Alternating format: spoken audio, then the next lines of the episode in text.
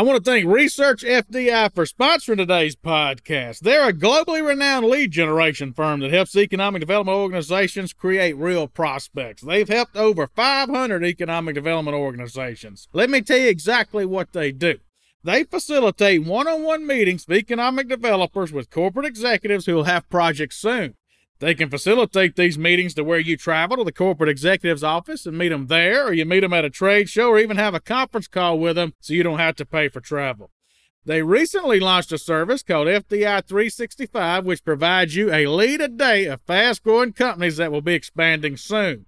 Their research has helped over $5 billion worth of projects get sited since inception.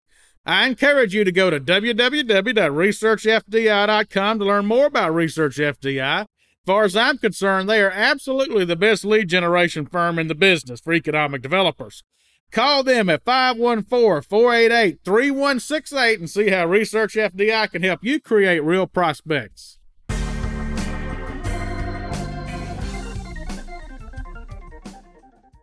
Hello, this is Chad Chancellor with Next Move Group. Before we begin today's podcast, if you've been enjoying our podcast series, please go over to Apple Podcasts, leave us a five star review. That'll sure help us out. We'd appreciate it a whole lot.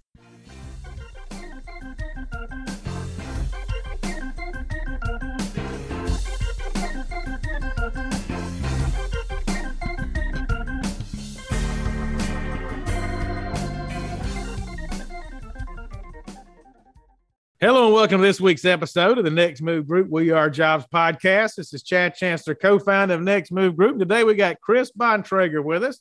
He's the vice president of the Western region for retail strategy. So, Chris, welcome to our show. Thanks, Chad. So, Chris and I actually got to know each other. He was one of our executive search placements in economic development back a while back before he decided to try his hand at the private sector and got with retail strategy. So, why don't we start with you just telling these folks a little bit about what Retail Strategies does? Yeah, absolutely. Thanks, Chad. So, what we do, we are a, a municipal economic development consulting firm, and we focus solely on retail recruitment for uh, small to mid-sized communities across the country. Right now, we're in about 35 to 40 states across the country, and as I mentioned, we focus on small to mid-sized communities. The kind of the bread and butters between 5,000 to 50,000 population communities. And the whole company was sprung from the idea that you know there are missing resources in these smaller communities. Maybe it's funding, maybe it's time, or maybe it's just a lack of industry uh, experience. So we were founded to kind of fill that gap and just work as a uh, outsourced arm of the city's economic development efforts with our client communities, we focus on really being an outsourced arm of their economic development. You know, really, we work hand in hand with those economic development directors to be their retail arm of their recruitment efforts. Well, I got started in economic development in 2004, so 17 years now, and I have seen a tremendous uptick, particularly in the small communities that won't help recruiting retail. Matter of fact, last week I was in a Texas community of about 5,000 people, and they far prefer retail over manufacturing. So the whole dynamic has turned to where when I first got in it, hardly anybody really recruited retail. Now there's places recruiting it more so than others. So I think that y'all have a very unique niche, and our niche kind of matches up because we pursue the small to mid size as well. But of course, we're more in the manufacturing. So do y'all do studies for these towns or do you coach them? Do you actually help them recruit? I mean, you probably have multiple services, but if there's a small town mayor, economic developer listed, what all different services do you have for them? So the first answer is we do a little bit of everything. So, you know, depending on the needs of the community and needs of the staff, we can customize our services based off of really what they're looking for if it's a community that is well staffed up with retail experience and they've had a lot of success doing it on their own, we can come in, just come in as a really as an added layer of support, provide data, provide research for those communities. And then for communities that have those limited resources, if they don't have the time or the staff, we'll actually come in and create a comprehensive retail recruitment effort. So it all starts with the data and the research, of course, and then we'll actually go and make those connections actually reach out to those prospects identify those prospects and make those connections we work very closely with local property owners on behalf of the city identify those property owners that have those great sites in the community, and then connect them with those prospective brands that want to be there. It really is, in all sense of the word, an outsourced arm of the economic development effort. Well, I know we just did an executive search for the Plainview, Texas Economic Development Organization, and they were telling us what a lot of success they had had working with y'all in retail. So I have now seen it firsthand. I mean, with a not just a theory, but a real life case study. So why don't you just talk about, you know, that's just a good example of a small town in West Texas where y'all been affected. Yeah, absolutely. Plainview is a great community. They have been great to work with.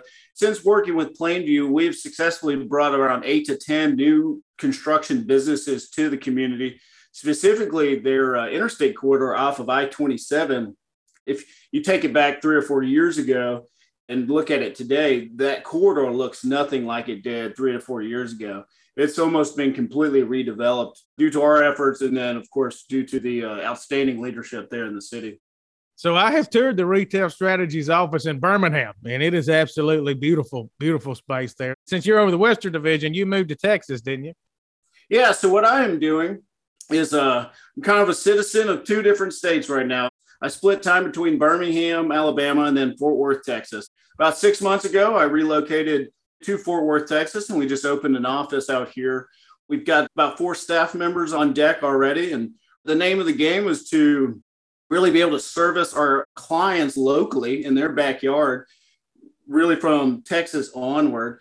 It's been very good so far. Still getting used to the new locality, but it's been great. Well, I know you got into this world as a local economic developer. Not many people grow up wanting to be an economic developer. So, how'd you stumble into this? Like most economic developers, I purely stumbled into it. I was in grad school.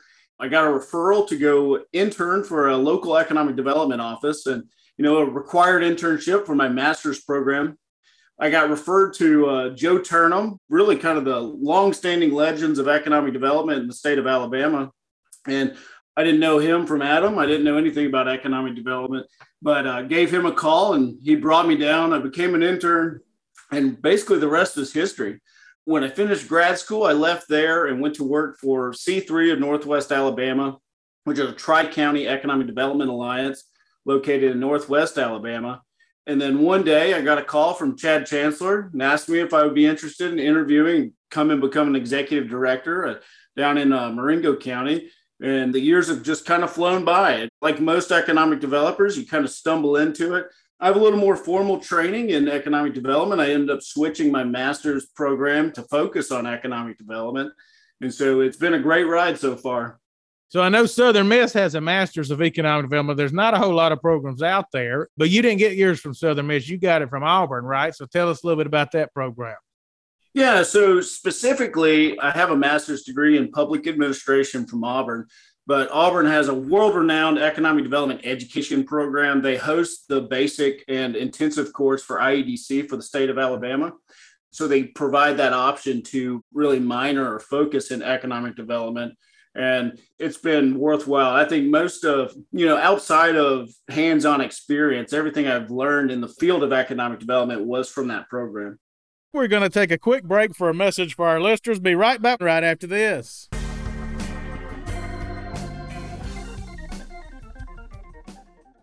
I want to thank location1.com. Some of you know it as Lois for sponsoring today's podcast. In my opinion, Lois is the best buildings and sites database on the market. One of the reasons I think that is it gives you nationwide exposure. So I used to be the economic developer in Paducah, Kentucky, and I made a terrible mistake. I only put my buildings and sites on the Kentucky Economic Development Buildings and Sites database. Well, Paducah bordered Illinois and was within 30 or so miles of Missouri, Indiana, and Tennessee. So, what sense did it make for me to not put my buildings and sites on a nationwide database? Well, Lois does that for you. Looking back, I should have put my buildings and sites on Lois. It's also easy to use for an economic developer. It's just like using Facebook. It walks you through how to insert your pictures and your information and so forth. And the thing I like most, it works well on my iPad. If I'm in an industrial building, I want to be able to look at that thing on my iPad.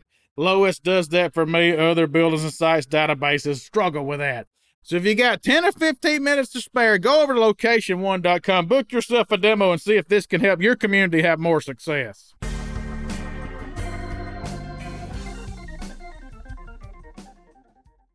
Well, Chris is a huge Auburn fan, so I didn't tell him I was going to ask this, but do you think you've got the right coach? That's a loaded question. I'm excited about the new coach. I think he has the temperament for what we need. And so far, what we've seen throughout the season, we've had a couple close losses that could have been wins, but I think things are looking good. I'll just tell you, I wasn't a big fan of the last coach, so I'm still pretty excited. And let's see what we can do for the rest of the season. Yeah, well, that was a big win over LSU. I mean, that kind of settled things because y'all played Penn State hard.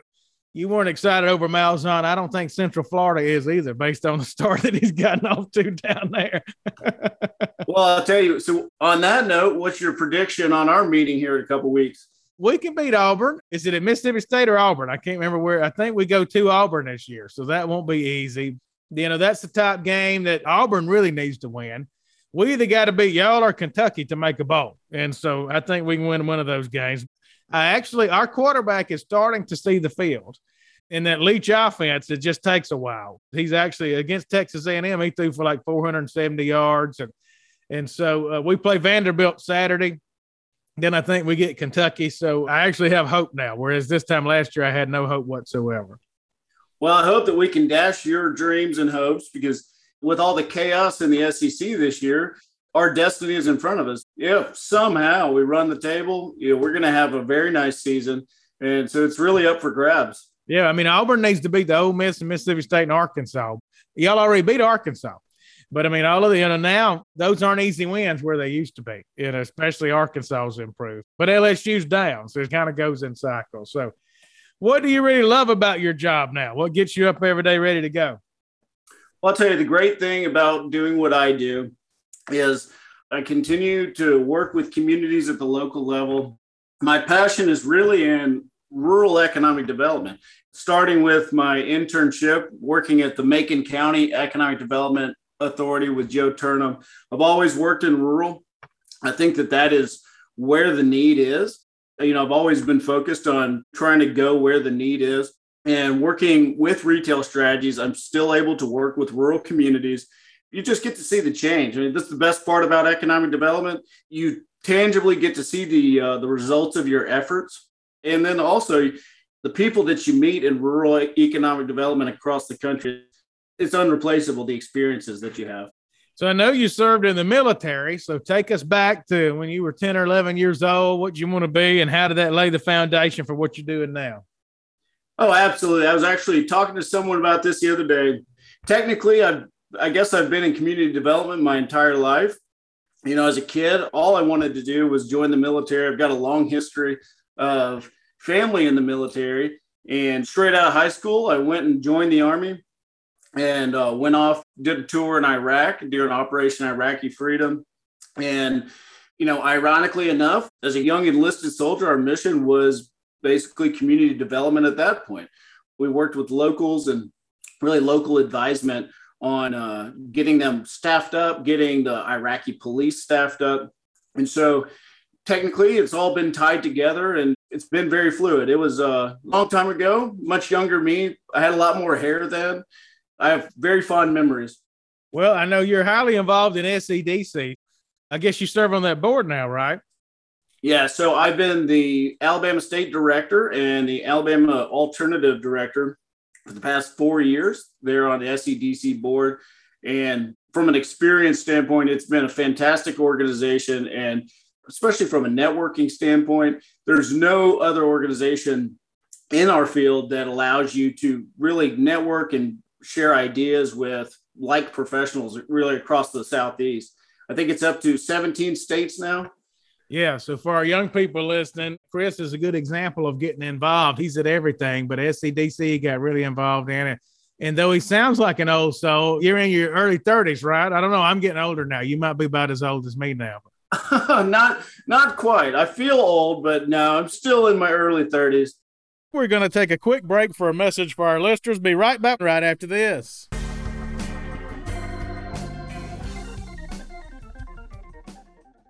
Hello, everyone. Gabby Molise here to highlight this week's Executive Search Spotlight. This week, we are going to spotlight the East Central Indiana Regional Partnership as they are seeking a new president and CEO. For those of you who are unfamiliar, the East Central Indiana Regional Partnership consists of nine counties. This area offers choices from rural towns or medium sized cities, all within proximity to big city amenities in Indianapolis and Fort Wayne, Indiana, Dayton, Cincinnati, and Columbus, Ohio.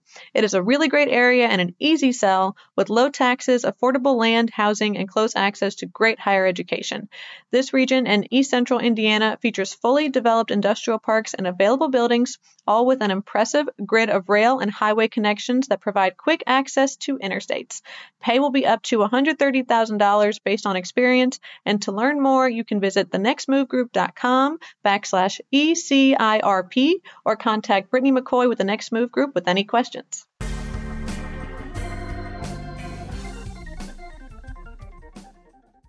So he's in his early 30s and he's already served on the SEDC board for four years. So for our young economic developers listening, eh, that's kind of what I did. I think I was only served for two years, but I was about 30 when I was the Kentucky State Director. So for our young economic developers listening, there are places you can get involved that will absolutely have you. You just got to go out there and make it happen. But I would assume that's really got a lot to do with your success, just you know how involved you've gotten yourself in things. You might speak about that.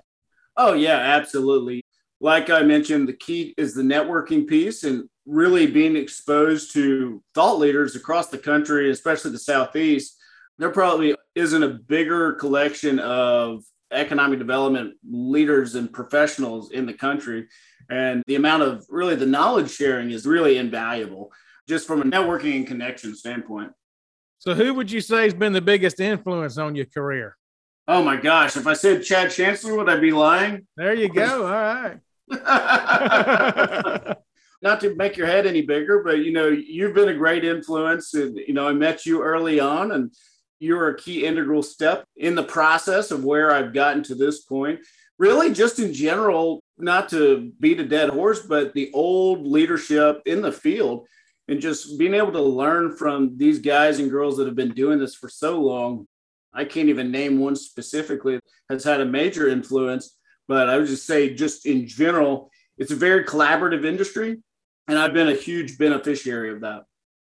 Well, do you have any daily habits that make you successful? So I have watched you and I think you're an excellent salesperson. Some people think sales is a bad word. I don't. I think that economic developers need to get more sales training, be more salesman like. But do you have any habits that just kind of keep you on track that others could learn from? You know, you mentioned the dirty word of sales. You know, sales is nothing more than making good quality connections with other individuals. And that's really the bottom line of it to go from that is really just to do what you say you're going to do. And you take those two things, you develop good relationships with people, you develop rapport, and then you do what you say you're going to do. And the rest takes care of itself. And I say, if there's one tangible thing that I do, I may do it too much, is uh, at the end of the day, make sure I have a zero inbox. And when I wake up, first thing I do is zero out my inbox nothing drives me more crazy than sending emails to folks that takes them forever to respond.